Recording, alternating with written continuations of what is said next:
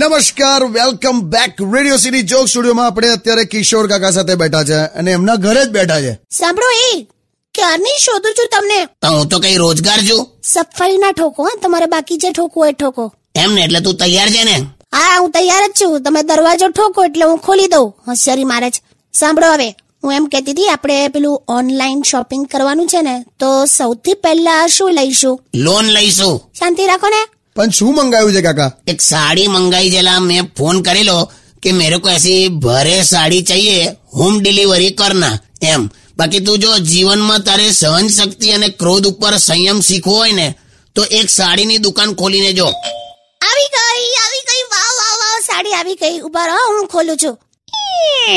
લાવ પાર્સલ લાવ શાંતિ શાંતિ ધીરે ધીરે ખોલ વાવ મસ્ત ડિઝાઇનર સાડી છે Oh oh my god Bhatuji મહારાજ શું થયું કાકી આ સાડીમાં આગળ મોટું કાણું છે ડિફેક્ટિવ છે ડિફેક્ટિવ નહીં પ્રોવિઝન છે મેં મારા માટે મંગાઈ છે